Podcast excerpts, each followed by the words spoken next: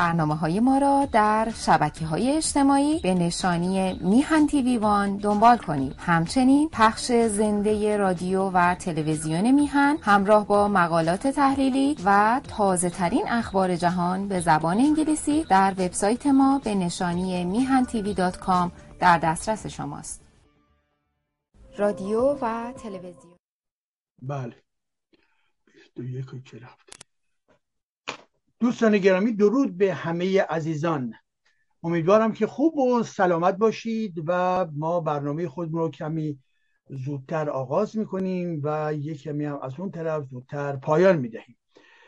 امیدوارم که پیوسته شاد باشید علا رقم دوران بسیار بسیار سختی که در ایران هست و اون هم ماجرای مربوط به محرم آشورا و هرچه که درباره حسین در واقع امام سوم شیعیان هست.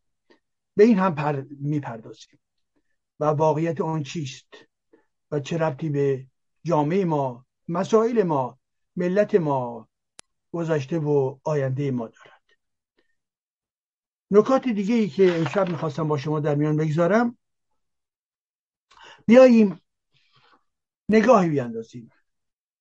نگاهی به چی؟ نگاه به وضع دین در جامعه خودمان.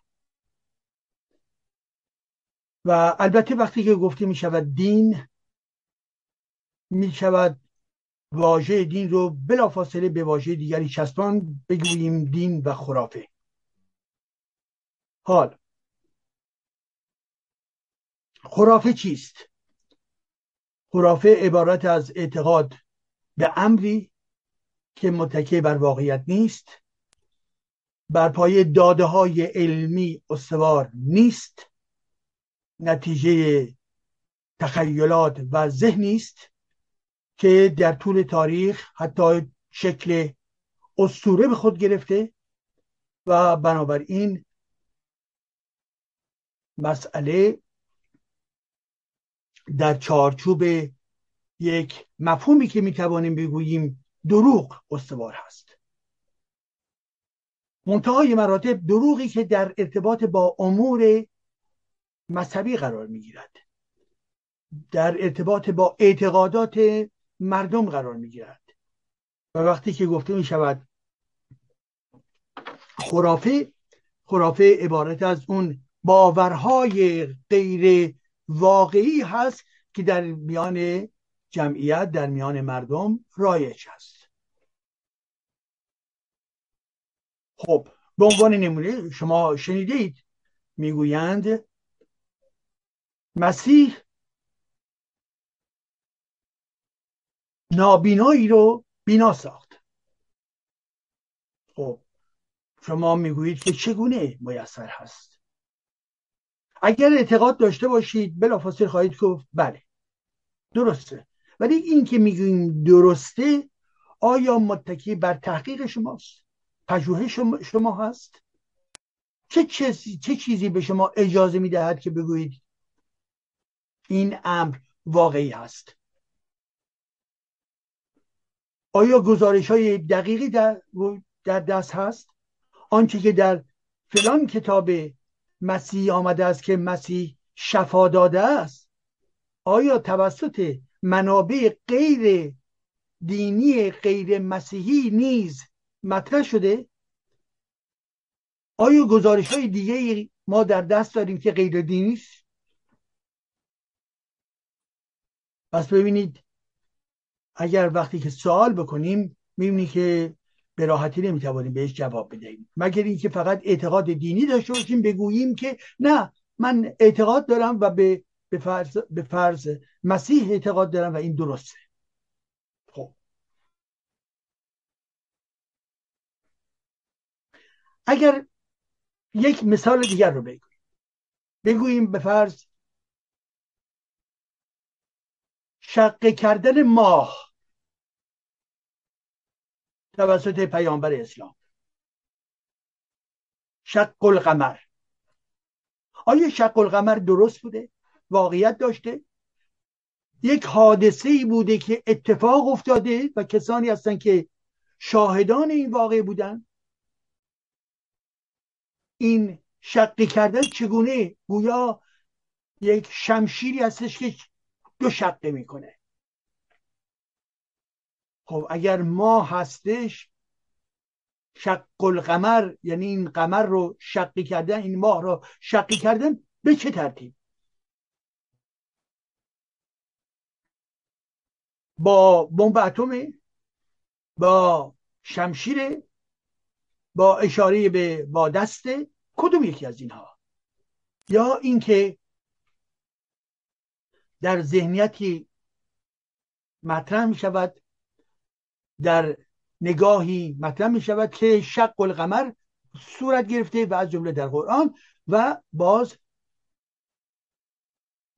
و باز افراد تکرار می‌کنن تکرار می‌کنن تکرار می‌کنن. بدون که پرسشگری بکنن بدون که تحقیق بکنن می‌گوین شق القمر صورت گرفته است و پیامبر اسلام هست که این شق القمر رو کرده است. شق القمر. دیگه وقتی که صحبت از باور هست دیگه روی خرد روی هوشمندی روی نقد علم داده روی همین ها باید خطی شد شق القمر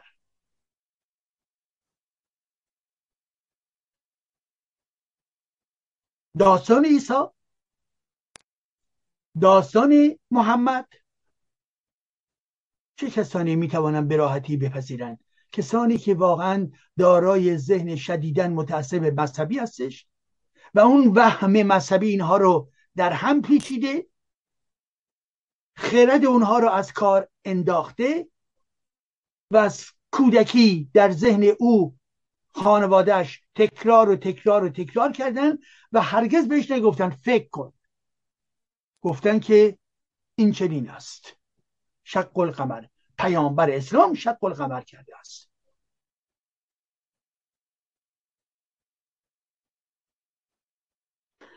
همین مطلب همین گونه صحبت کردن نیست در مورد بسیاری پدیده های دیگه که حال ما بهش می‌رسیم صادقه.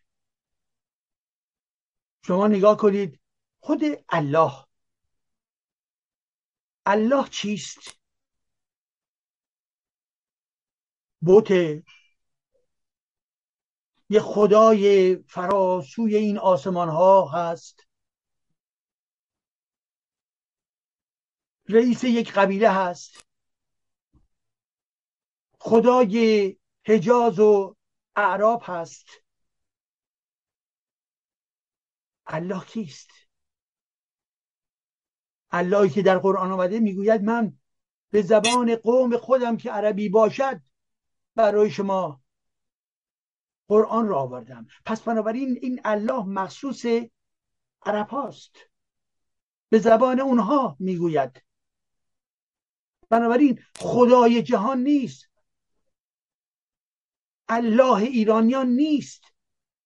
خود این الله در قرآن چنین گفته است. برای قوم عرب. حال نامی داریم. همین قوم که در قرآن مطرح شده است. به عنوان قوم عرب که دارای الله هستند این واژه الله واژه الله بار اول نیست که در درون قرآن آمده است. واژه الله رو ریشه این واژه الله رو ما در یهودیت داریم. و همچنین در نیایش های مسیحی های اولیه داریم. یعنی قبل از اینکه اسلام به وجود بیاید. از سوی دیگر. الله نام بت بوده است. نام بت بوده است. مگه نمی‌گویند بت پرستی؟ نام بت بوده است. پس بنابراین نگاه بکنید یک لحظه دقت بکنید. این الله در مراسم بت پرستی نام یک بت بوده است نام یک خدا بوده است. در درون یهودیت وجود داشته است واژه الله. در درون مسیحیت حداقل از طریق نیایش هایی که به دست ما رسیده است واژه الله نیز وجود دارد. خب؟ حالا همه این ماجراها بالاخره جمع جمعش که بکنیم به شما چه می‌گوید؟ این الله کیست؟ می‌گویند واجب الوجود. یعنی اون واجبی است که همه وجودهای بعدی رو معنا بخشیده است. این یک ادعاست. باور نکنید. واجب الوجود. پایه همه وجودهای بعدی اون واجب اصلی است. واجب الوجود. و خب به چه دلیل؟ وقتی که مسلمان ها این گونه صحبت می‌کنن در واقع دارن تاکتیک می‌زنن که شما رو در واقع گوشه دیوار قرار بدن بگن که ببینید توضیح درست برای الله این است که او واجب الوجوده. یعنی چی؟ در نقطه آغازین آفرینش است. همه وجودهای دیگه از اون ناشی شده است. خب این چه دلیلی وجود دارد؟ کدوم داده های علمی وجود دارد؟ این هم که یک ادعاست. چون قرآن گفته است که بیمناست چون همه مسلمانان گفتن که دلیلی نمی شود راجب خودشون خوب گفتند. پر گفتند. زیاده گفتند. بیهوده گفتند. اگر می‌خواهند چرا که بعضی از وعاز و این فقیهانشون صحبت از اتفاقا واجب الوجود می‌کنن. و این آخوندهای کوچک و بزرگ و این نوع اندیشان و غیر و میآیند در برخی از اتاقهای که به صلاح هاست چنین حرفهایی رو تکرار می‌کنن پس بنابراین در اینجا هم در مورد الله شما چه می‌گویید عزیزان؟ وجود دارد یا ندارد؟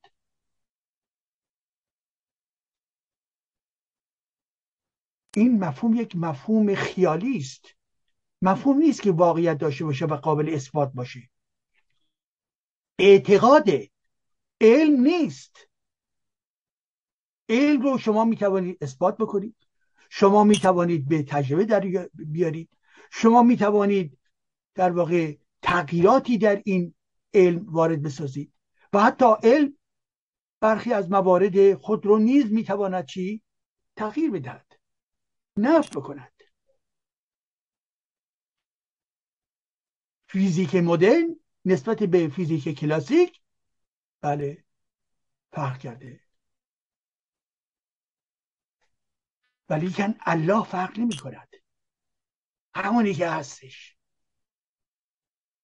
چرا؟ به خاطر به عنوان یک اعتقاد یک افسانه دینی ساخته شده هی به خورد جامعه داده شده است. الله الله الله الله. و کسی نمی‌پرسد این الله کجاست؟ فرای زمین و زمان در سرآغاز هستی؟ آیا او در ارتباط با مفهوم مکان و زمان قابل فهم است؟ او خارج از مکانه. اگر در درون مکان و زمان باشه یعنی پیر میشه. اگر بیرون زمانه قبل از آغاز زمان و مکان هست پس من یک سوال دیگری با شما مطرح می‌کنم. چنین موجودی که نمیدینیم حیولاس آدم فرشته است یه چیز عجیب و غریبیه. اگر خارج از زمان و مکان قرار دارد. خب ببینید شما وقتی که قرآن رو باز می‌کنید عزیزان به عنوان نمونه یکی از صفات الله جباره. خب جبار این خصوصیت کیست؟ خصوصیت انسانه. خدا چه احتیاجی داره که خصوصیت انسان رو در برابر در مورد خودش به کار بگیرد؟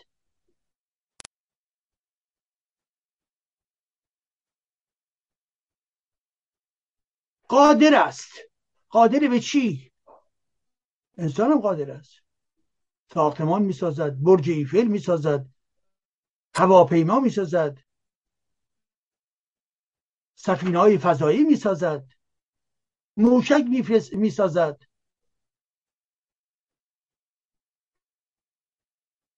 بسم الله الرحمن الرحیم. رحیمه. مهربانه. معناش یعنی چی؟ مگه آدم ها هستن که مهربان هستن یا نیستن؟ این الله چرا برای توضیح خودش به صفات آدم ها احتیاج دارد؟ این بیمعناست. قبول نکنید. علاقایده شما در مورد دو تا مطلب گوناگون دارید صحبت می‌کنید. الله از جنس بشر نیست. یه چیز دیگه ای باید توضیح بدن اینها مهربانی مال آدمه.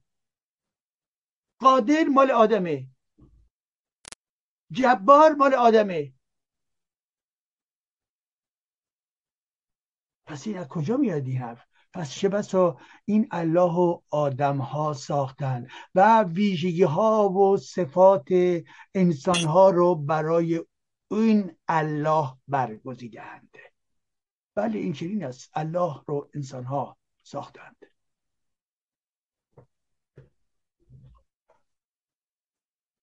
انسان ها ساختن یه زمانی می شود بود یک زمانی دیگر می شود رئیس یک قوم الله یک قوم قوم عرب و یک زمان دیگری می شود الله در آفرینش جهان. بالاخره کدوم یکی؟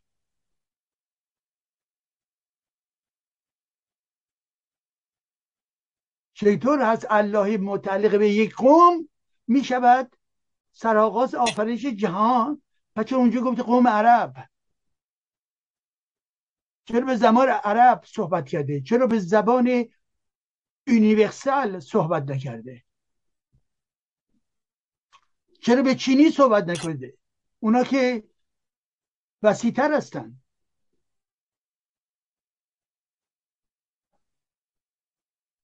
خب بنابراین عزیزان یکی از ویژگی های دین همون خرافه هستش.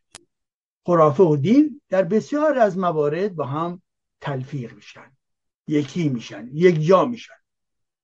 حال مواردی در دین وجود دارد که به عنوان نمونه در قرآن رجوع می‌کنه یا رفرانس میده یا حکایت مربوط به بنی اسرائیل مثلا توصیه میده یا می‌گوید به فرض روزه بگیرید نماز بخوانید.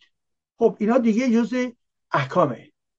یا جلوه و جنبه های از یک تاریخ دور و دورا دور داشته است. خب؟ بنابراین دین در بسیار از اینها و از جمله دین اسلام خرافه پایه اصلی دین هست. موهومات چیزی ساخته شده که ذهن شما رو به عدم تعقل دوچار بکنه.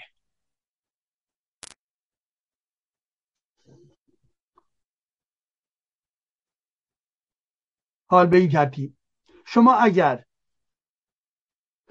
در برابر دین سوال می‌کنید که تو چیستی و وقتی که از دین سوال می‌کنید از خودتون سوال می‌کنید. از دین خانوادات خانواده خود سوال می‌کنید و باید سوال کرد. همه دین ها رو. این دین از کجا آمده است؟ شما اگر در لحظه تولد در یک خانواده چینی متولد شده بودید و اون هم در طرف پکن بود یا شانکای بود و نه در قسمت شمال غربی که ها هستند و اونها در واقع مسلمان هستند. آیا در چنین حالتی شما می توانستید مسلمان بشوید؟ شما اگر در سیبری متولد شده بودید می توانستید مسلمان بشوید؟ نه. شرایط اجتماعی شرایط جغرافیایی شرایط فرنگی چیز دیگه بوده و از شما چیز دیگری می ساخت و وقتی که در درون کشورهای مسلمان کنونی بیرون آمده اید بنابراین این که در درون کدوم خانواده و بنابراین احتمال قوی بسیاری از شماها نه همه در درون یک خانواده مسلمان. گاه اهل سنت گاه شیعه. به دنیا آمدید. یک اتفاقه. سرنوشتی وجود نداره. یک اتفاقه. پدر و مادر شما که معلوم نیست در دو نقطه مختلف بودن رسیدن به هم یا بر اساس عشق ازدواج کردن یا در واقع بر اساس جبر کنار هم قرار گرفتن و شما متولد شده اید و به دنبال تولد شما تمام داستان خانواده و پدر و مادر و شما کنار هم قرار می‌گیرند. شما انتخاب نکردید. دیگران برای شما جامعه برای شما انتخاب می‌کند. خب به این ترتیب همیشه باید دقت کرد که دین معناش چیست از کجا می آید البته ما می‌دانیم که دین در همه جوامع وجود دارد. ولی چون در همه جوامع وجود دارد به این معنا نیست که در ذهن من فرد می‌تواند ابدی باشد. هرگز. من فرد یک زمانی مسلمان بودم. شیعه. زمان دوم شیعه و مسلمان کنار گذاشتم به مارسیز در آمدم و سپس مارسیز رو کنار گذاشتم و به دموکراسی خواهی روی آوردم. بنابراین ذهن من تغییر کرد.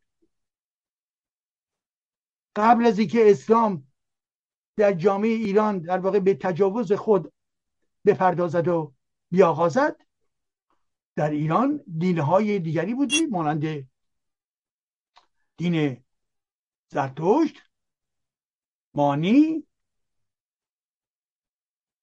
یهودیت مسیحیت و غیره. خب. حال با توجه به این نکاتی رو که خدمتون عرض کردم خارج از خاص من و شما دین در جامعه وجود دارد.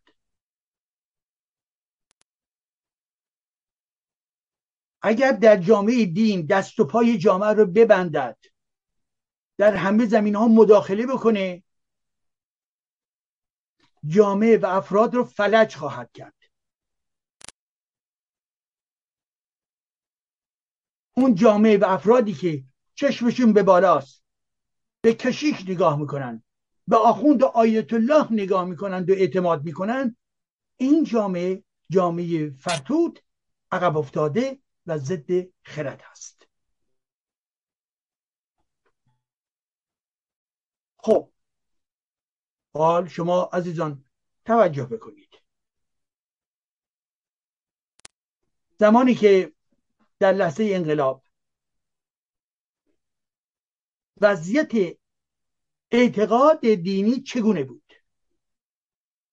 در لحظه انقلاب ما آمار دقیقی نداره. همیشه بر پای آمار باید عمل کرد. متاسفانه در اون زمان مؤسسات آماری وجود نداشتن که این مطلب مورد بحث ما رو به آمار در بیاورند مسئله اعتقاد به دینها در ایران آن زمان.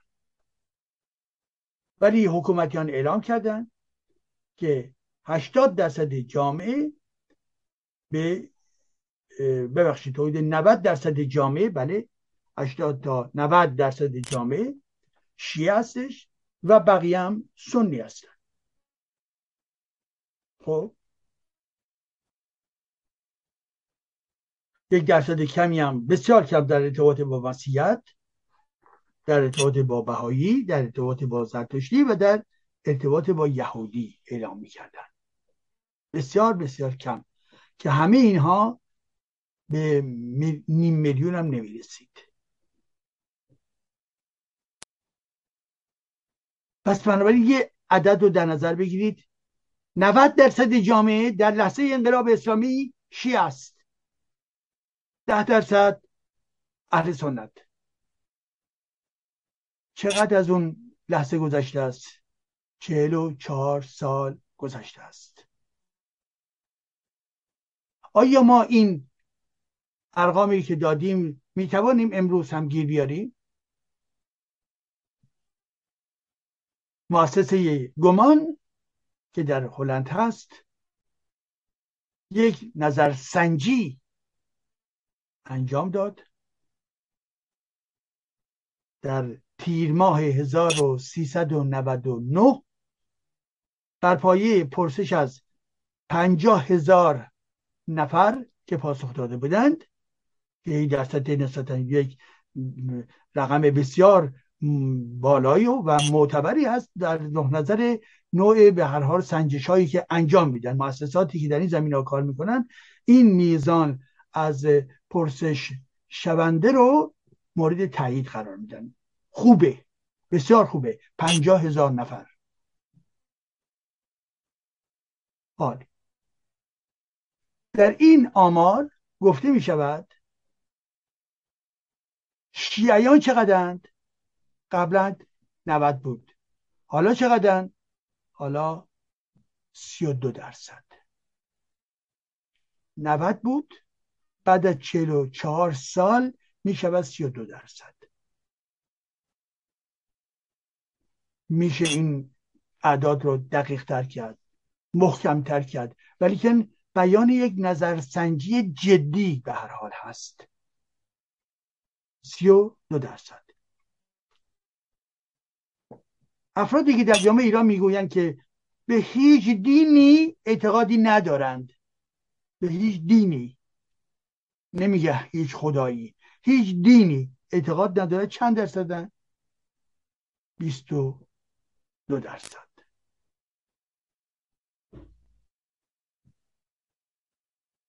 کسانی که خود رو ناباور معرفی می‌کنن شما بالاخره دین دارید ندارید یا بدون دین هستید بنابراین من بدون دین کسانی که آتیست هستند ناباوران نزدیک نه درصد جامعه می‌گوید من ناباور هستم. زرتشتیانی که در گذشته بسیار کم بودن حدود سی هزار نفر در حال حاضر بر اساس این سنجش حدود 8 درصد می شوند یعنی یک اوجگیری بسیار بارزی. سنی ها 5 درصد. ها سه و دو درصد. انسانیتگرا دو ممیز هفت درصد. مسیحی یک و نیم درصد. بهایی نیم درصد. یهودی یک دهم درصد. و دیگران دیگران دیگران و دیگران مثل شیطان پرستان دالای لامای پرستان رائلیان بودایی ها و چه و چه و چه دیگران هستند. و اونهایی هم که عرفانگرا و و به صلاح تصوف گرا و علی اللهی و شیخیه و اسماعیلیه و نعمت اللهی و نقشبندیه و همه اینها هم خدمتون عرض کردم در همون چارچوب عرفانگراها سی، سه, سه ممیز دو درصد. پس پس. دقت بکنید عزیزان.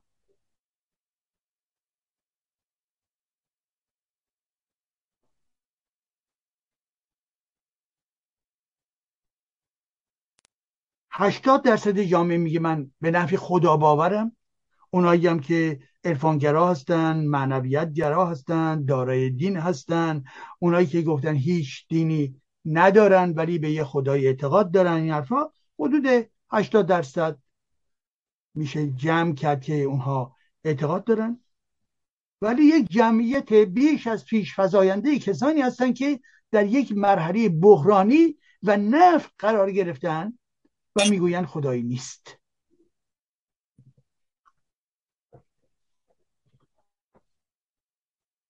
خب عزیزان امروز جمهوری اسلامی پاش روی چیه؟ دو تا چیز. اسلحه سرکوب خشونت. دوم دینش و مذهب شیعگری به اعتبار این دین و مذهب هست که باید اثبات بکنی که موفق وجود دارد. و توده هایی که به این مذهب اعتقاد دارند و بهش وفادار هستند در ضمن حامیان حکومتی هستند. خب. به این ترتیب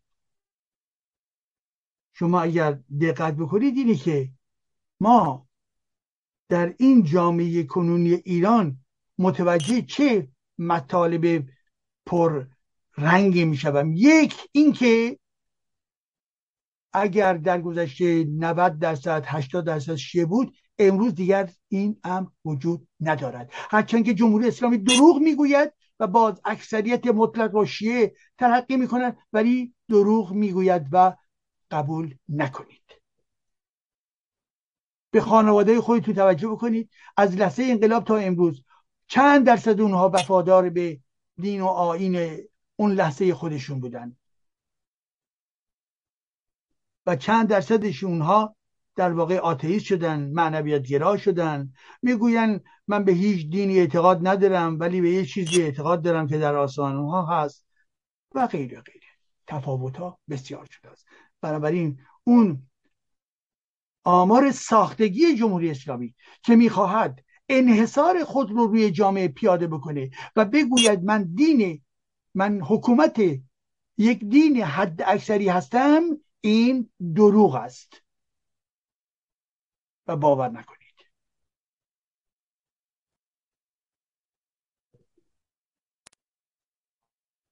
خب روشنه. در هر کدوم از این مذاهب شما در ضمن می توانید تمام بحث اولیه خودمون رو مسئله در واقع خرافه پرستی رو برید توش و تحلیل بکنید. خرافه در کتاب خرافه در زندگی روزمره مردم. بحث بحثایی نیستش که خرافی اسلامی فقط خرافه فقط در اسلام است. نه در دینهای دیگه هم نیز وجود دارد. ولی در ایران ما به طور متمرکز اسلام هست که فرهنگ در واقع انحطاطی خود رو پخش کرده و خرافه های رایج حاکم همه جا آماده خرافه های اسلامی و شیعگری است. بعضی می‌گویند چرا باره کشورهای دیگه یا دینهای دیگه نمی‌گویید؟ ما در ایرانی شیعگری در قدرت شیعگری در تمام مساجد شیعگری در تمام حرم ها هست شیعگری در تمام اداره و دانشگاه و مدرسه و چه و چه هست؟ کجا می‌خواهید فرار بکنید و بروید؟ همینجا رو ببینید. درد ما اینجاست.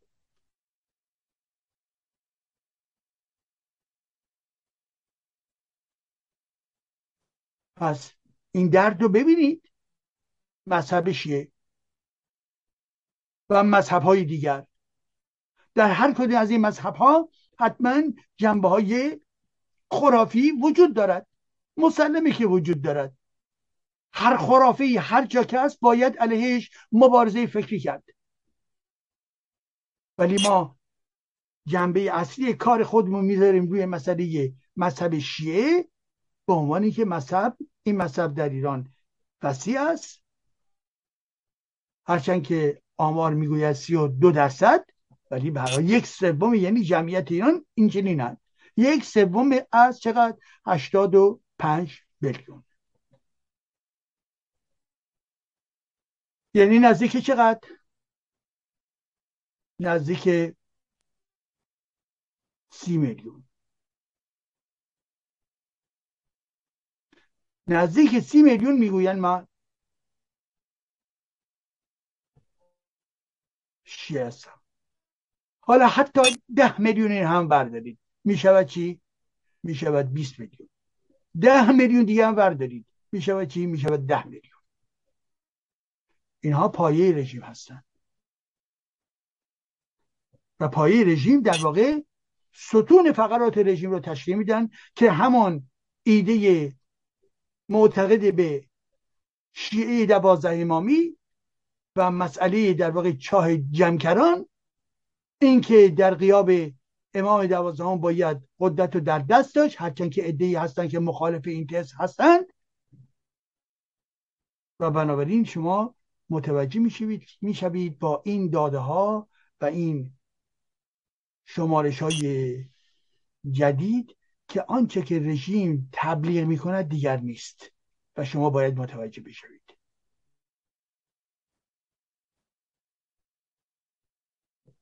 ولی عزیزان من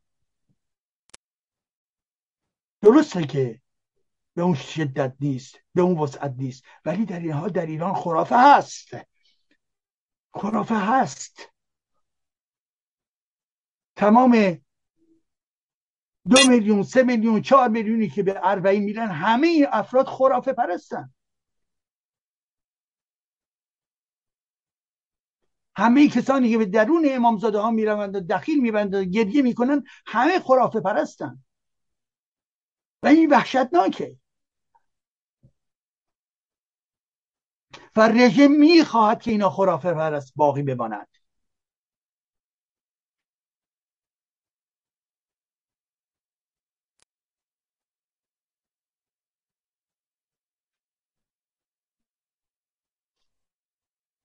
خب با توجه به این امر ما با یک پدیده مواجه هستیم در جامعه که کسرتگرایی دینداری. در این حال کسانی هستند در کنار دینداران که ناباور یعنی بدون دین و خدا هستند. این واقعیت جامعه هستش. حال شما تحلیل می‌کنید جامعه رو می‌بینید ببینید که چقدر خرافه پرستی وجود داره. چگونه ذهنیت مردم را داغون می‌کنن منیپولاسیون می‌کنن و بنابراین شما نباید ساکت بمونید. احساس مسئولیت می‌کنید و اعتراض می‌کنید. نه ترسید اعتراض کنید.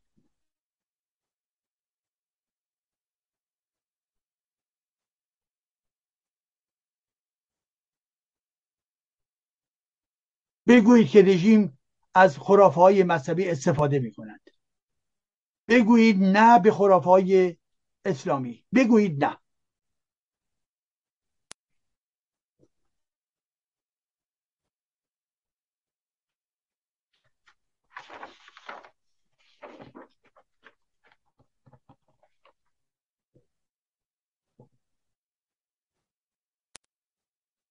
به این ترتیب اعتقاد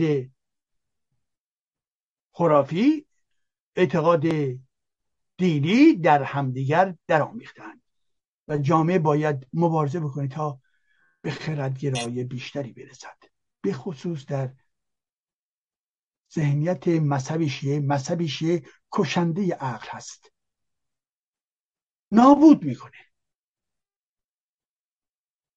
چرا؟ به یک مطلب دیگر بپردازیم. مرجع تقلید.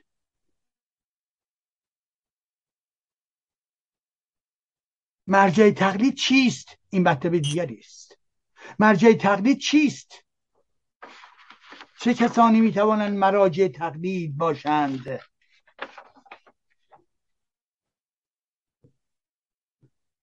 عزیزان مرجع تقلید یعنی کسی که به عنوان اصل اتوریته اصل تصمیم گیرنده اصل حتی معصومیت هست و بنابراین چنین فردی با فضیلت بالا با هوشمندی بالا با دانشی همه جانبه مرجع تقلید هست برای دیگرانی که می‌خواهند پیروی از مرجع تقلید بکنند. به این ترتیب شما باید این امر رو دقت بکنید. لحظه ای که مرجع تقلید در جامعه ما وارد میشه چه موقعی هست؟ تاریخدانان جنبه های گوناگونی مطرح کرده یکی از لحظه های برجسته ای که عملا مرجع تقلید رو تولید می‌کنند و می‌سازند همانا توسط محقق کرکی است. این آقای شیخ محقق کرکی کیست؟ از جبل العامل لبنان می آید شیعه لبنانی است.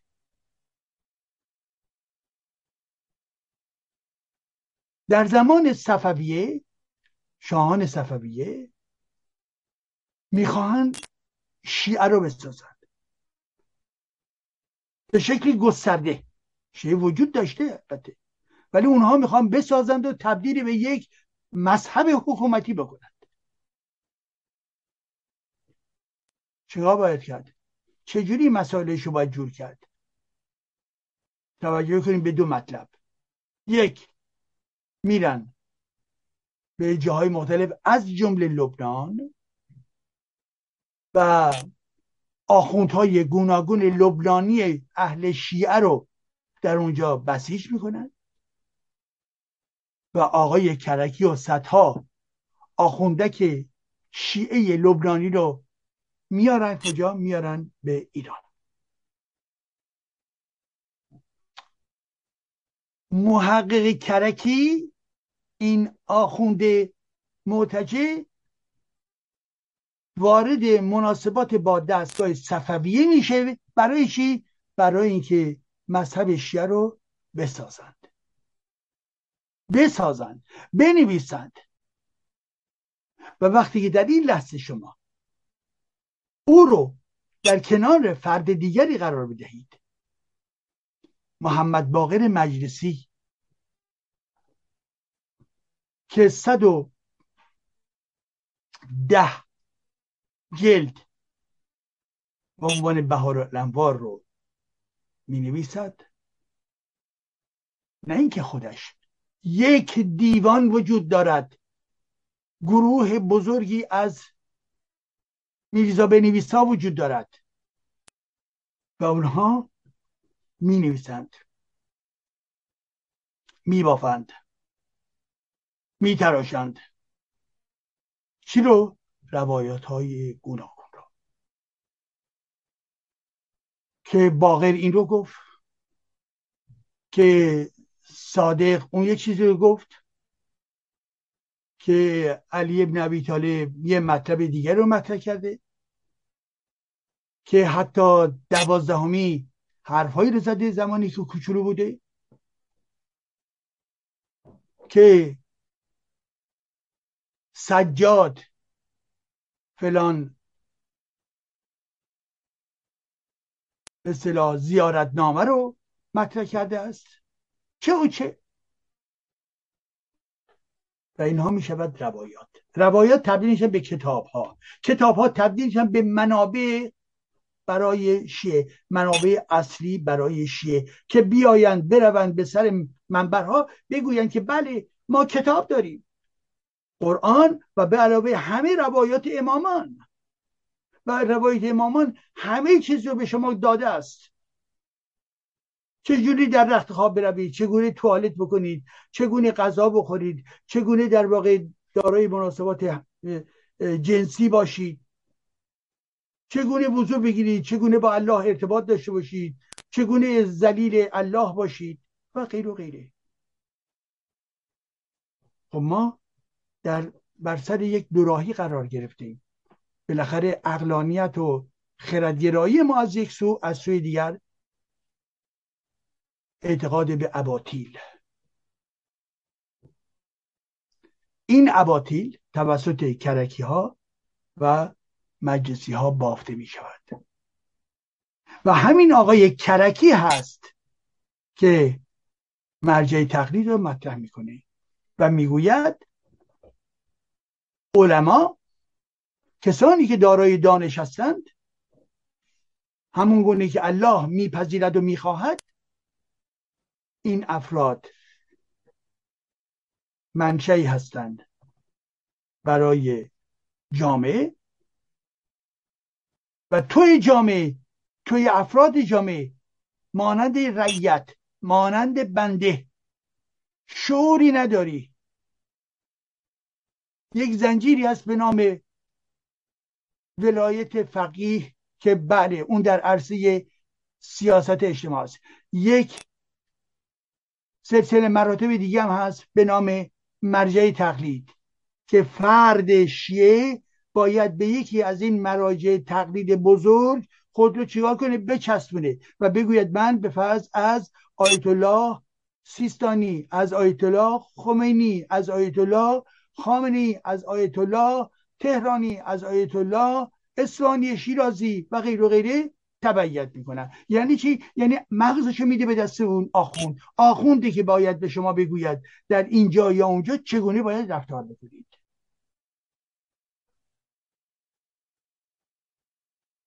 خب؟ یعنی بنابراین انسان در اینجا فاقد ارزشه. انسان در اینجا کسی است که در واقع باید این مذهب رو تو حلقش کرد تو مغزش فرو نهاد که اینها تبدیل بشن به افراد پروپاگاند شیعی‌گری و اسلامی. پروپاگاند. پروپاگاند عبارت از چیه؟ مجموعی از دروغهایی که با تکرار و تکرار هر گونه جنبه خردگرایانه را عقب می‌زند و انسان رو به هیجان در میآورد انسان رو به احساس در میآورد و آنچه که انسان میپذیرد دیگر نتیجه عقل و خرد نیست.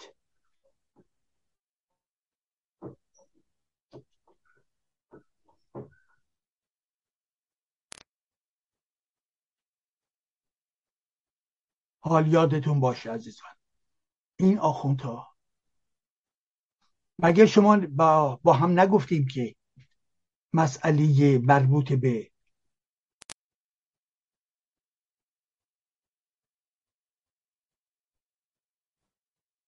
خردگرایی یا خرافه پردازی؟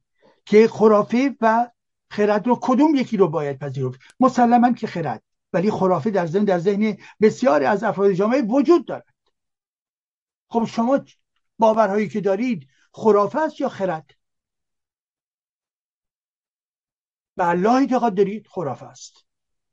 به امام حسین اعتقاد دارید خرافه است.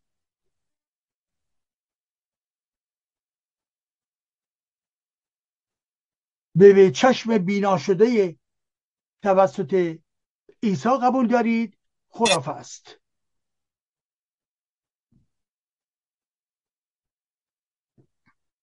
حالا این خرافه هایی که این همه جمع شده شما باز اشکالی دارید؟ مسئله رو نمی‌دانید؟ باید رجوع بکنید به این مرجع تقلید. مرجع تقلید کیست؟ همون بابایی که مانند کرکی هست. یک فرد مرتجع که توسط شاه به صلاح دستمزد بگیر شاه صفوی است و میآید تا چی؟ تا مذهب شیعه را به پا بکنند. کرکی ها و مجلسی ها محمد باقر مجلسی.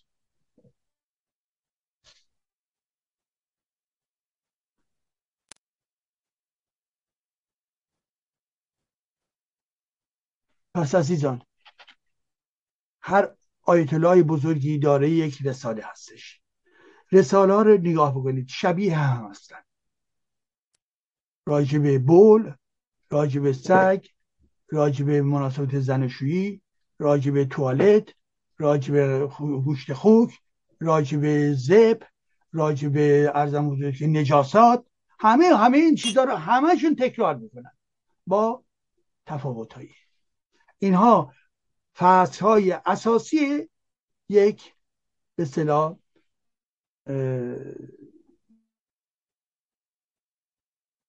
دستور عمل یک آخوند هست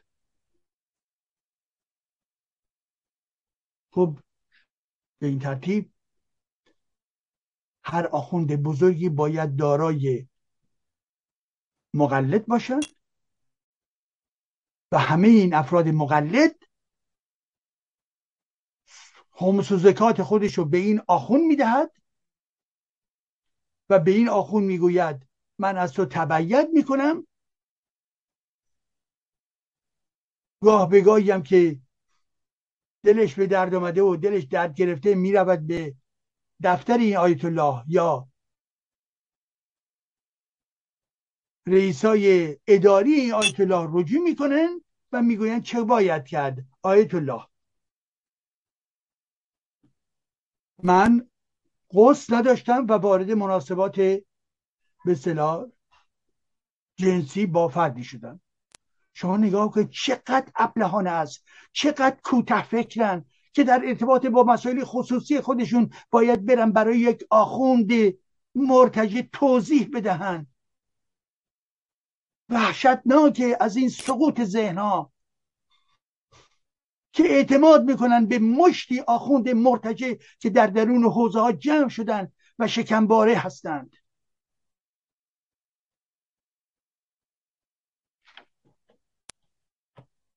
این ملاها آمدن که برای شما مرجع تقلید رو ساختن. این ملاها آمدن که برای شما مالیات دولتی رو تنظیم مالیات مذهبی رو تنظیم کرد گفتن زکات و چی رو باید به چه کسی بدهید. چرا اونها رو قبول کردید؟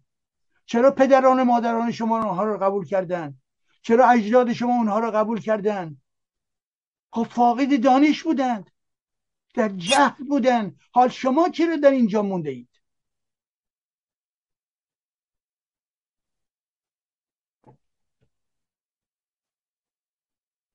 کسی که به مرجع تقلید قبول دارد مرجع تقلید رو قبول دارد یعنی به صغیر بودن انسان قبول به صلاح اعتقاد دارد.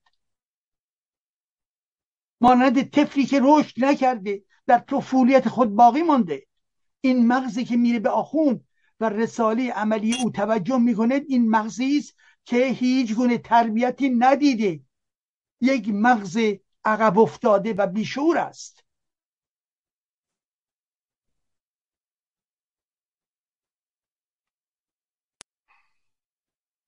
یا یادتون باشه همین مغز بیشور بعد چه میشه باش کرد چه باید باش کرد باید بفرستید. روز خونها رو آخوندها رو. که از همون لحظه اول این آخوند و روزخان و واعظ و مداح و چه و چه بر گوش او بخوانند که او باز وابستگی عمیق مذهبی داشته باشد. اگر می شود اینها رو در سینه زنی در زنجیر زنی در غم زدن هم اینا رو باید بسیج کرد. کی میگه باید بسیج کرد؟ آخوند. مرجع تقلید. چرا؟ به خاطر اینکه اینها تا زمانی که وابسته هستند تا زمانی که در واقع فکر و شعور انسانی ندارند تا زمانی که نادان هستند خوب می‌توانند کولی بدهند. تمام آخوندها سوارند دارن کولی می‌گیرند. همه آخوندهای بزرگ سوارند. بر مردم ایران سوارند و این یک لحظه دنگاور است.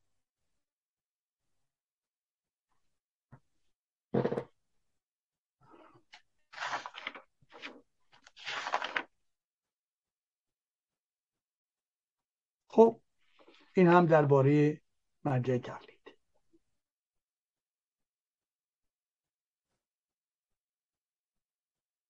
ببینید عزیزان بحث ما از ابتدا تا به امروز رنگ چیه داره؟ رنگ مذهبی داره.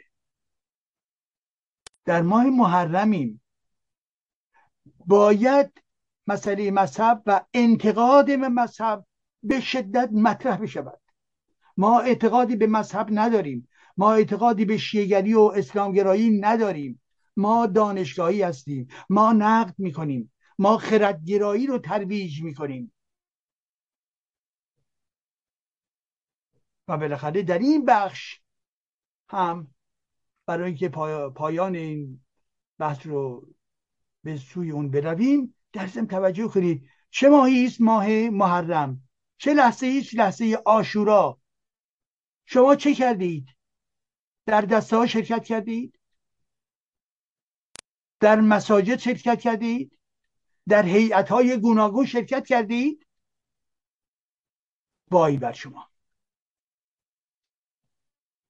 وای بر شما در مراسم بندگی در مراسم ضد خرد مراسمی برای گریه آه و شکنجه بدن خود.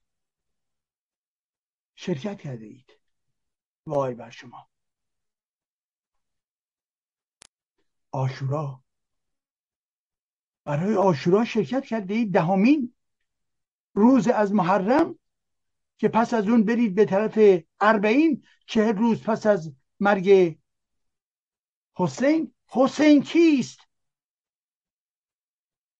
امام سوم شیعیان پسر علی علی ابن ابی طالب کسی که در جنگ علیه ایرانیان نیز شرکت می کند برای سرکوب آنها. حسین کیست؟ از خانواده بنی هاشم یعنی استعمارگران سرزمین ایران زمین. حسین کیست؟ فردی. به شدت تابع پول و ثروت از یک طرف و مقام و قدرت از سوی دیگر. حسین کیست؟ دروغگویی که با معاویه بیعت می کند و پس از اون با پسر او این بیعت رو می شکند حسین کیست؟ همون کسی است که افراد ایرانی بیشماری به زیارت او می روند گریه می کنند سینه چاک می دهند و به این ترتیب. این فرد این امام دوازدهم رو آنچنان میپرستند که خود رو فدای او می‌کنند حتی فرق نوزادان بچه های بسیار کوچک رو با سر غمه می شکافند تا خون جاری بشود. کسانی که این کار می‌کنن جنایتکار هستند. هستند در ایران کسانی که این کار رو می‌کنن. و شما نیست فیلم اینها رو دیده اید عزیزان. و این جمهوری اسلامی نکبتبار هرگز جلوی اینها رو به طرز اوریان آشکار نگرفت.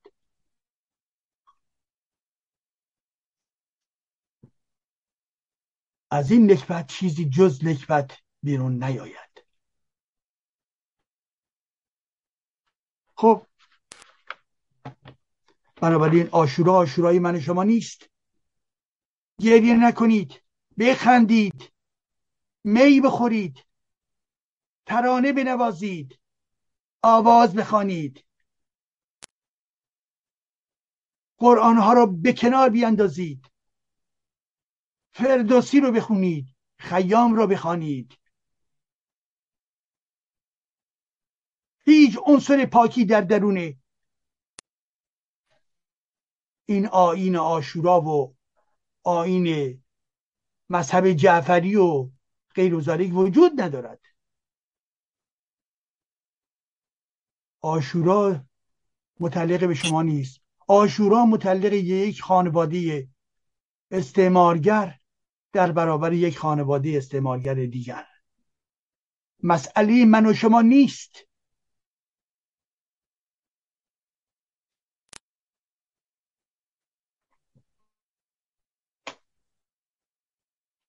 آشورا متعلق به بنی هاشمه آشورا متعلق به خاندان تازیان است. همه این موارد را بشویید.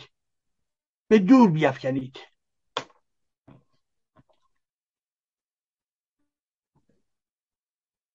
گریه نکنید. زار نزنید. قمه بر سر خود نزنید. زنجیر و سینه نزنید. همه اینها با بیان حقارت انسان ها هست.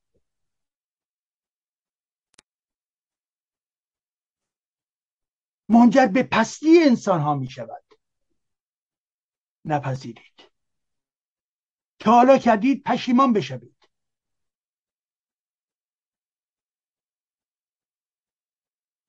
می‌خواهید نمایش ببینید برید یک پیس تئاتر رو ببینید. برید یک فیلم خوب رو ببینید. چرا این وحشیگری ها رو می‌خواهید ببینید؟ این وحشیگری هایی که سر و سینه خود رو چاک می‌زنند. برای چی این وحشی ها رو می‌خواهید ببینید؟ شما دنبال نمایش هستید یا در پی افزایش ارزش, ارزش های بزرگ انسانی؟ آشورا مال ما نیست مال فرهنگ ما نیست. جز فرهنگ ایران شهری نیست. آشورا رو عرب ها و ایرانیان در گذشته ساختن و به مرور و به مرور به مرور فربتر فربتر فربتر فربتر شد و امروز هم به این نقطه رسیده ایم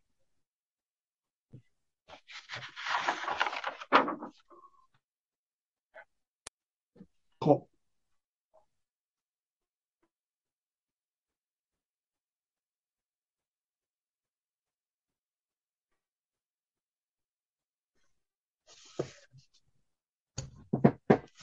بله.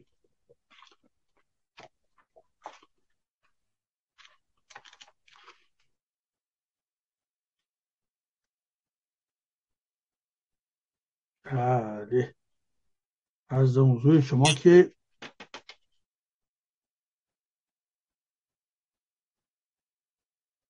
من دارم نگاه بکنم ببینم که در اینجا در یک فرهنگستان ایرانی آیا درباره آشورا آمده است یا نیامده است؟ آ شورا نه خوشبختانه نیامده است. کتاب واجه های پارسی سره در برابر واجه های بیگانه.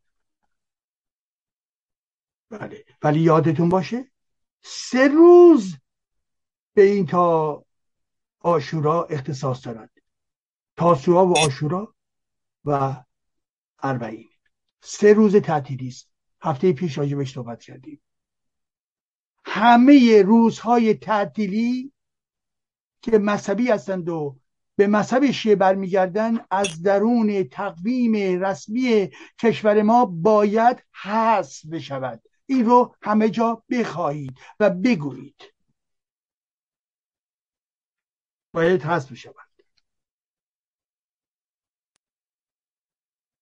خب. یک نکته دیگر عزیزان بگم. و پس از اون به یک نامه یکی از دوستان نگاه می‌کنیم. راجع مشروطیت است. درس های مشروطیت. نقاط قوت مشروطه جنبش مشروطه و ضعف جنبش مشروطه. آیا مشروطه رو آنچه که بود باید تکرار کرد؟ آیا مشروطه دارای خطوط برجسته بوده است؟ آیا مشروطه کاملا منفی بوده است؟ چی ما وقتی از نظر تاریخ نگاه می‌کنیم یک حادثه بزرگ مانند مشروطه رو نمی شود به راحتی مورد قضاوت قرار داد. حتما در این دورانی که ما به دوران مشروطه می‌گوییم جنبه های مثبت بوده جنبه های منفی بوده. ولی در یک نقطه اساسی این مشروطه خواهان آوردن نور بوده روشنگری بوده قانونگرایی بوده. اقدامی برای دموکراسی بوده. زیرا خواهان محدود کردن مداخله شاه بوده در امور مجلس. این درسته. این خوبه.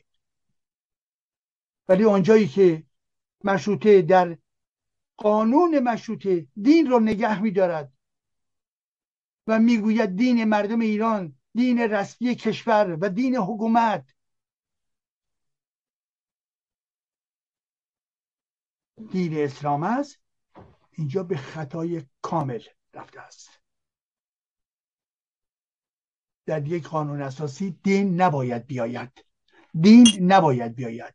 زیرا قانون اساسی بیان اون قانون مادری است که برای همه شهروندان اون کشور گفته می شود و همه شهروندان دارای حقوق برابر هستند.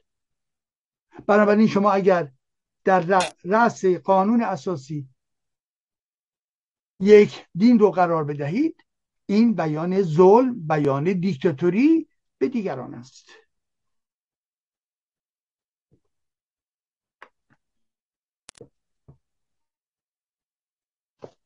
پس قانون اومد.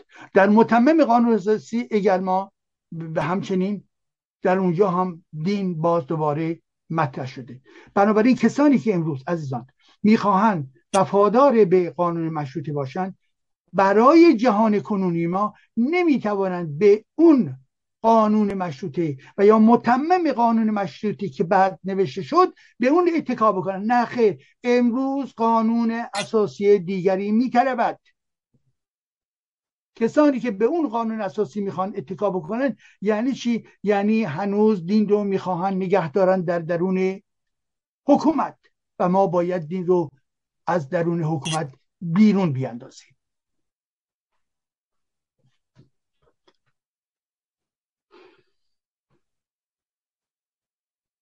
بنابراین امروز اگر به تجربه مشروطه نگاه می‌کنیم بیاموزیم که یکی از کمبودهای مشروطه نگه داشتن دین در درون قانون اساسی بود و ما این رو یک خطای بزرگ می‌دانیم. زیرا خواستار حکومتی لایک هستیم. یعنی جدای دین از سیستم حکومتی از حکومت. ما طرفداران دولتی حکومتی لایک هستیم.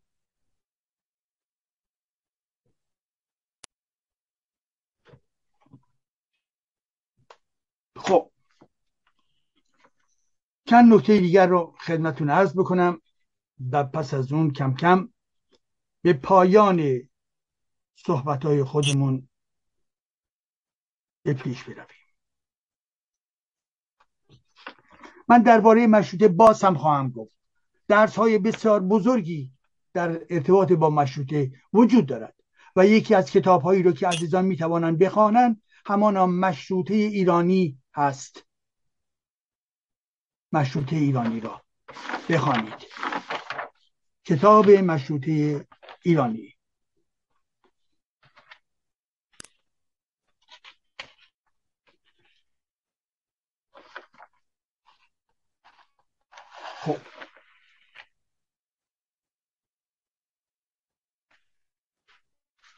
حال در این بخش عزیزان یکی از بینندگان این رسانه که در جای دیگه هم کار مرا تعقیب می کنند نامه ای فرستادند. اجازه بدهید اون نامه رو بخونم و توضیحی چند خدمت شما بیاورم عزیزان.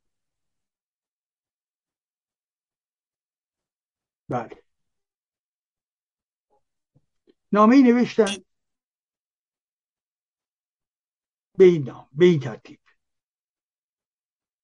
با درود به استاد ارجمند و گرامی دکتر جلال ایجادی.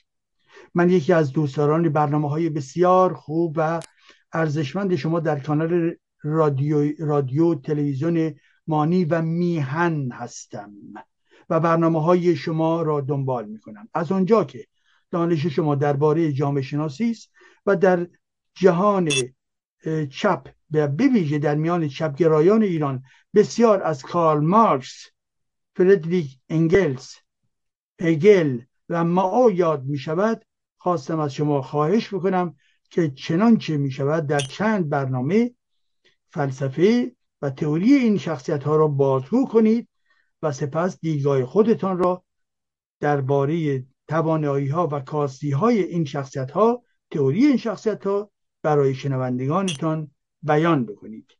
بیگمان این کاری بسیار با ارزش خواهد بود. با سپاس بسیار از شما ابوالقاسم. خب خیلی متشکرم عزیزان من. ابوالقاسم عزیز خیلی خیلی متشکرم که نامه نوشتید و, و این نکته خود رو مطرح ساختید عزیزان من. بسیار عالی است بسیار عالی است. امیدوارم که دیگران هم این کار رو بکنند. خب. در این ارتباط وقت نیست که به همه این جنبه ها پرداخته شود. ولی چشم هر بار جنبه از این نوع مطلب ها رو نیز بند بیان خواهم کرد. فقط امشب به دو شخصیت نگاه میاندازیم. صحبت از این کرده بودید گفته بودید هگل ببخشید کارل مارکس و هگل.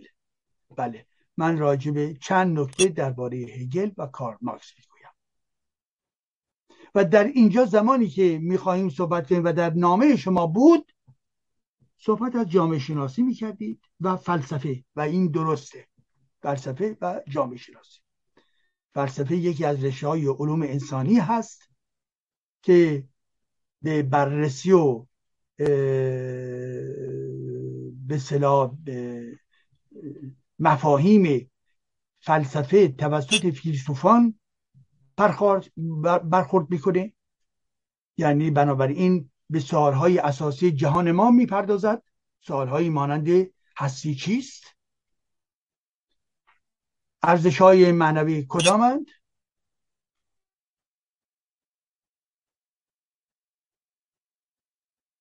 فلسفه یعنی دانشخواهی؟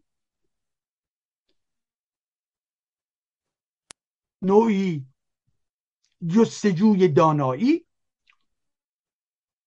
و فلسفه یعنی پرسشگری؟ یک حقیقت مطلق در آن وجود ندارد بلکه حقایق وجود دارند و این از زمان می شود گفت.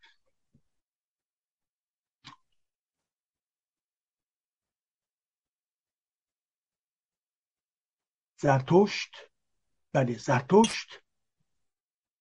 و پس از اون فیلسوفان یونان کهن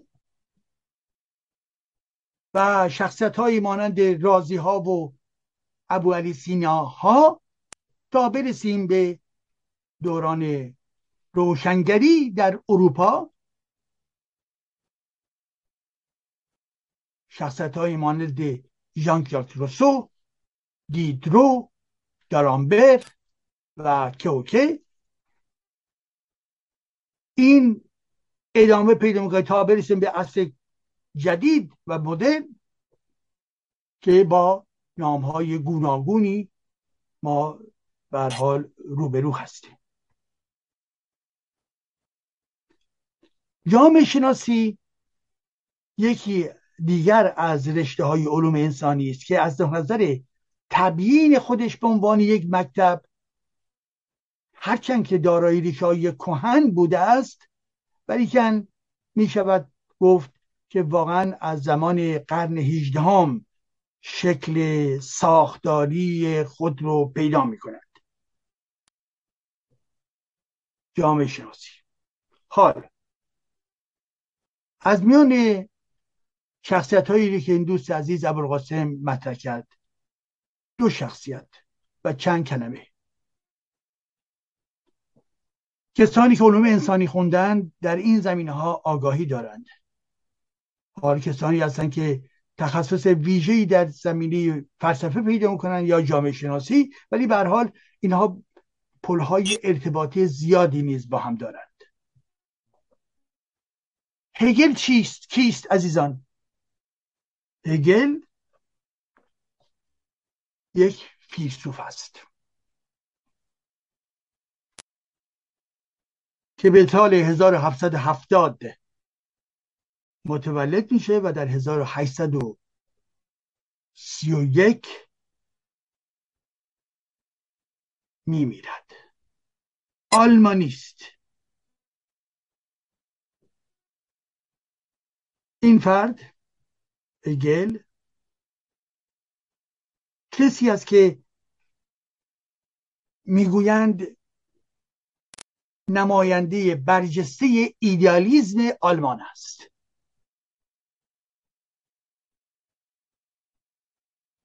او مردی بسیار پرکار بود.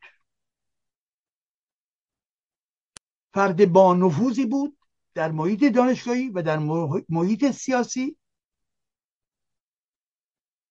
و کتاب های گوناگونی رو به یادگار گذاشته که از میان کتاب هایی که او به یادگار گذاشته باید پدیدار شناسی ذهن رو مطرح کرد. پدیدار شناسی ذهن علم منطق رو باید صحبت کرد. و فلسفه تاریخ و همچنین فلسفه حق.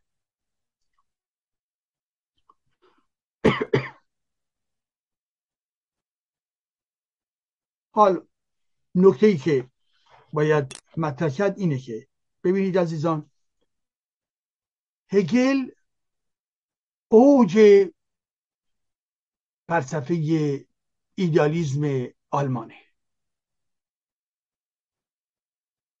و او کسی است که معتقد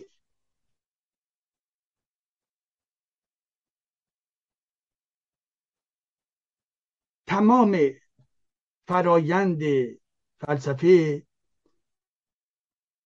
فرایند تاریخی دگرگونی آرز بر چیزی هست که او یعنی هگل آن را روح مینامد. سیر حرکت روح است. تحول روح یا ذهن است. در فلسفه است که روح انسانی به اوج می‌رسد.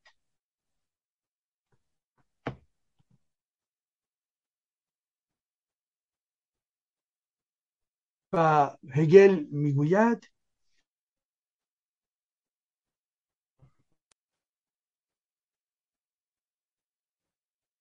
که کل فرایند تاریخی سازنده واقعیت نشو و نمای گایست یا گست در جهت خداگاهی هست. روحی که خداگاه می شود روحی که خود رو می شناسد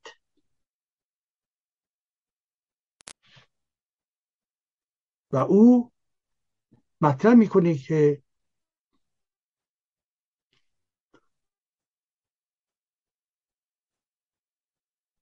به قول کارل مارکس مطرح می‌کنه که اندیش غالب اندیش های هگل رو باید چنین توضیح داد که مسئله مسئله سوژه است.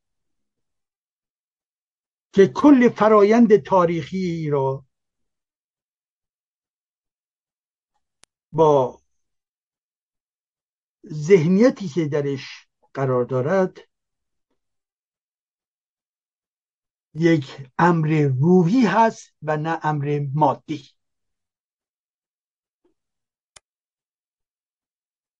و یک نکته که مهم هست اینه که هگل مطرح می‌کنه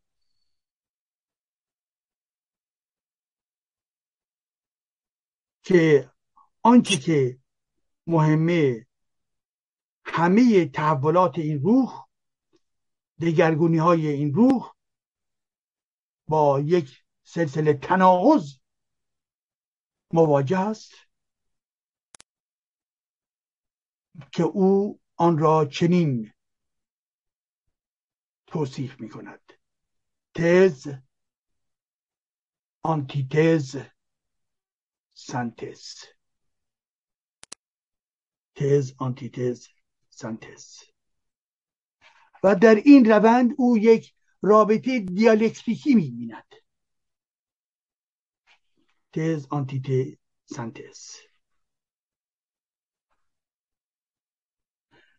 و مطرح می‌کنه که این روح در سیر تحولات گوناگونش به نقطه ای می‌رسد که دولت به وجود میآید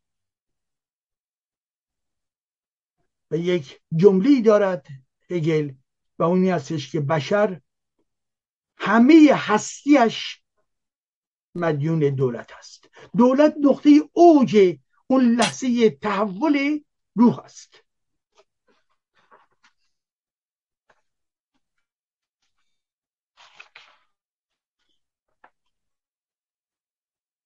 خب به این ترتیب عزیزان.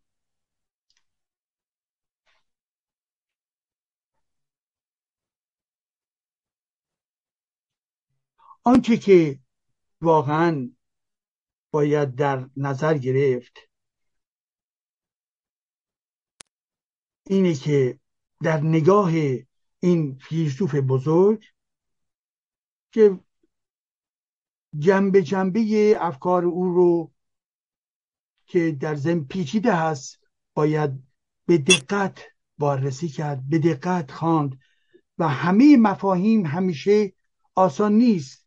اگر چنانکه از اون ذهنیت تاریخی از اون دستگاه فلسفی جدا بشود به این خاطر باید با دقت برخورد کرد.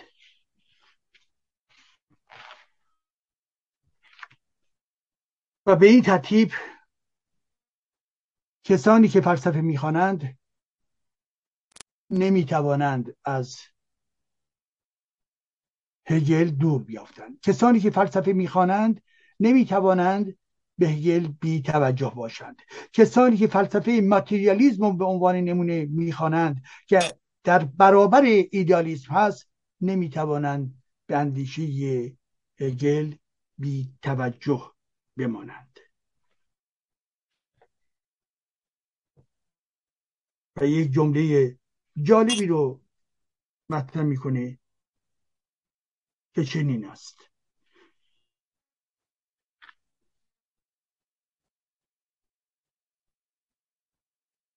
یکی از جنبه های فکر او این استش که می‌گوید واقعیت فرایندی تاریخی است. و بنابراین برای فهم آن باید دید چگونه آن چیزی شد که حال هست و چگونه درست و در همین لحظه دارد چیز دیگری می شود ببینید تحول تغییر دیالکتیک ثابت نیست. سیالیت به سخن دیگر واقعیت رو فقط بر حسب تبیین تاریخی می‌توان فهمید. تبیین تاریخی. همه پدیدات تاریخی دارند. و نکته دیگر رو اون مطرح می‌کنه. اندیشه دیگری که هگل مطرح می‌کنه این بود که تاریخ جهان ساختار عقلی دارد. این تاریخ داره یک منطقه یک عقلی هستش که اون رو هدایت می‌کنه. و می‌رسیم به نقطه ای که بشر دولت رو به وجود و در این ارتباط هگل ستایش می‌کنه از دولت شاهنشاهی در ایران هخامنشیان. و اون رو به عنوان نقطه اوج می‌بیند. نقطه اوج می‌بیند. زیرا این همان سیر تحول روح است. همان سیر تحول ایده است. همان سیر تحول ذهن است که به چه نقطه رسیده؟ به نقطه یک دولت بزرگ. که برای او یعنی هگل تجلی یک تمدن بزرگ است و از نظر ای او ایران دارای یک تمدن بزرگ است. و این رو در ارتباط با سیستم مدیریت شاهنشاهی دوران پیش از اسلام قرار می‌دهد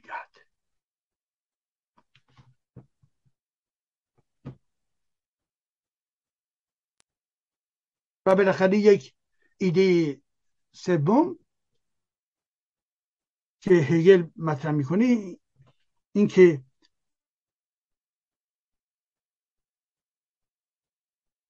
مسئله از خود بیگانگی است. در این مورد اون که مهمه اینه که انسان در جریان ساختن تمدن خود می‌گوید او انسان در جریان ساختن تمدن خود اقسام نهادها قواعد و افکار را به وجود میآورد که اینها با وجودی که ابداع خود اویند او را مقید می کنند و برای او بیگانه می شوند انسان حتی ممکن است آنها را نفهمد. و برای نمونه وقتی پای مذهب در میان است بسیار از مردمان صفاتی را که برای خود آرزومندند به خدایی نسبت می‌دهند و او را ذات کامل عالم مطلق قادر مطلق می‌بینند و خود را برعکس موجودی پست نادان ناتوان آدم بینوایی که این کار را می کند و نمی‌فهمد که اینها دست کم تا حدی صفات و خصوصیات انسانی است که او به وجودی جز خود نسبت می‌دهد. ببینید باز با چه اقلانیتی برخورد می‌کنه. که ای انسان ای ذهن انسان هوشیار باش. زیرا به از خود بیگانگی در میفتی تو قادری که بفهمی. جزو خصوصیات انسانی تو هست که بفهمی.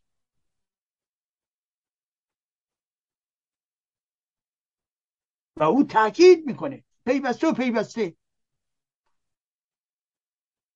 مسئله عقل. عقل در طول تاریخ.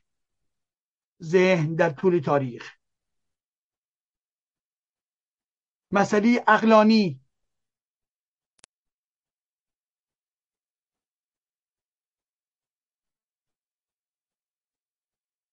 و یک بار دیگر می‌گویم بسیاری افراد خدا را نیروی کامل و توانا می‌بینند و خود را در مقابل در مقابل ناتوان و نادان یعنی صفاتی را از که صفاتی را از خود می‌گیرند و به وجود دیگری می‌دهند. آیا این بیان همون ببینید عزیزان همون نقدی که ما بر خرافه کردیم. یعنی اینجا در زم هگل در این زمینه با ما موافقه. و یا ما با او موافق هستیم. می‌گوییم حسین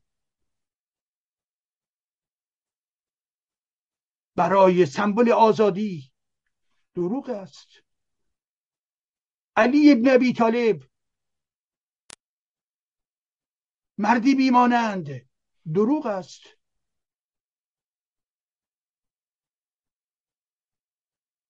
الله نیروی جاودان دروغ است.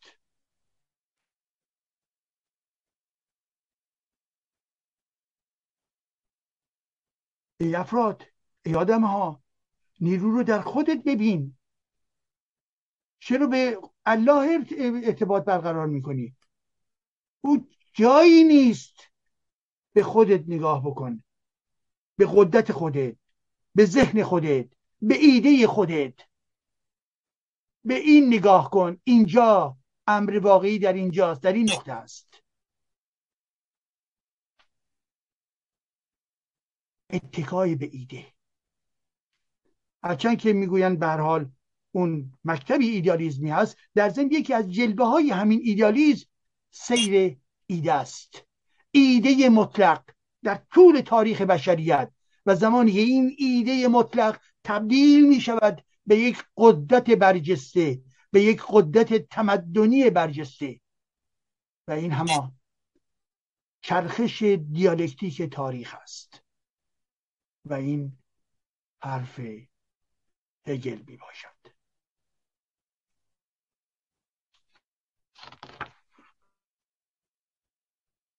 نمی‌دونم در اینجا متوقف کنم یا احتمالا چند کلامی هم درباره کارماکس بگویم به خاطر اینکه در نامه خودش آن دوست چند نفر بله. بله. بنابراین از اونجایی که ممکنه زمان ببره من این رو برای اون نامه ای که دوست گرامی نوشته بود مطرح می‌کنم در هفته دیگر و به این ترتیب در اینجا به یکی از جنبه هایی که اون نامه ایشون مطرح کرده بود جواب دادم نمونه آوردم و به این ترتیب کار خودمون رو بر پایه حرف ایشون دنبال خواهیم کرد. دوستان عزیز نامه بنویسید برای ما. ما توجه می‌کنیم به امید روزهای بهتر و به امید حال شادی همه عزیزان. و من دست شما را از دور می فشارم برای شما آرزوی خوشبختی دارم. سپاس از شما. متشکرم.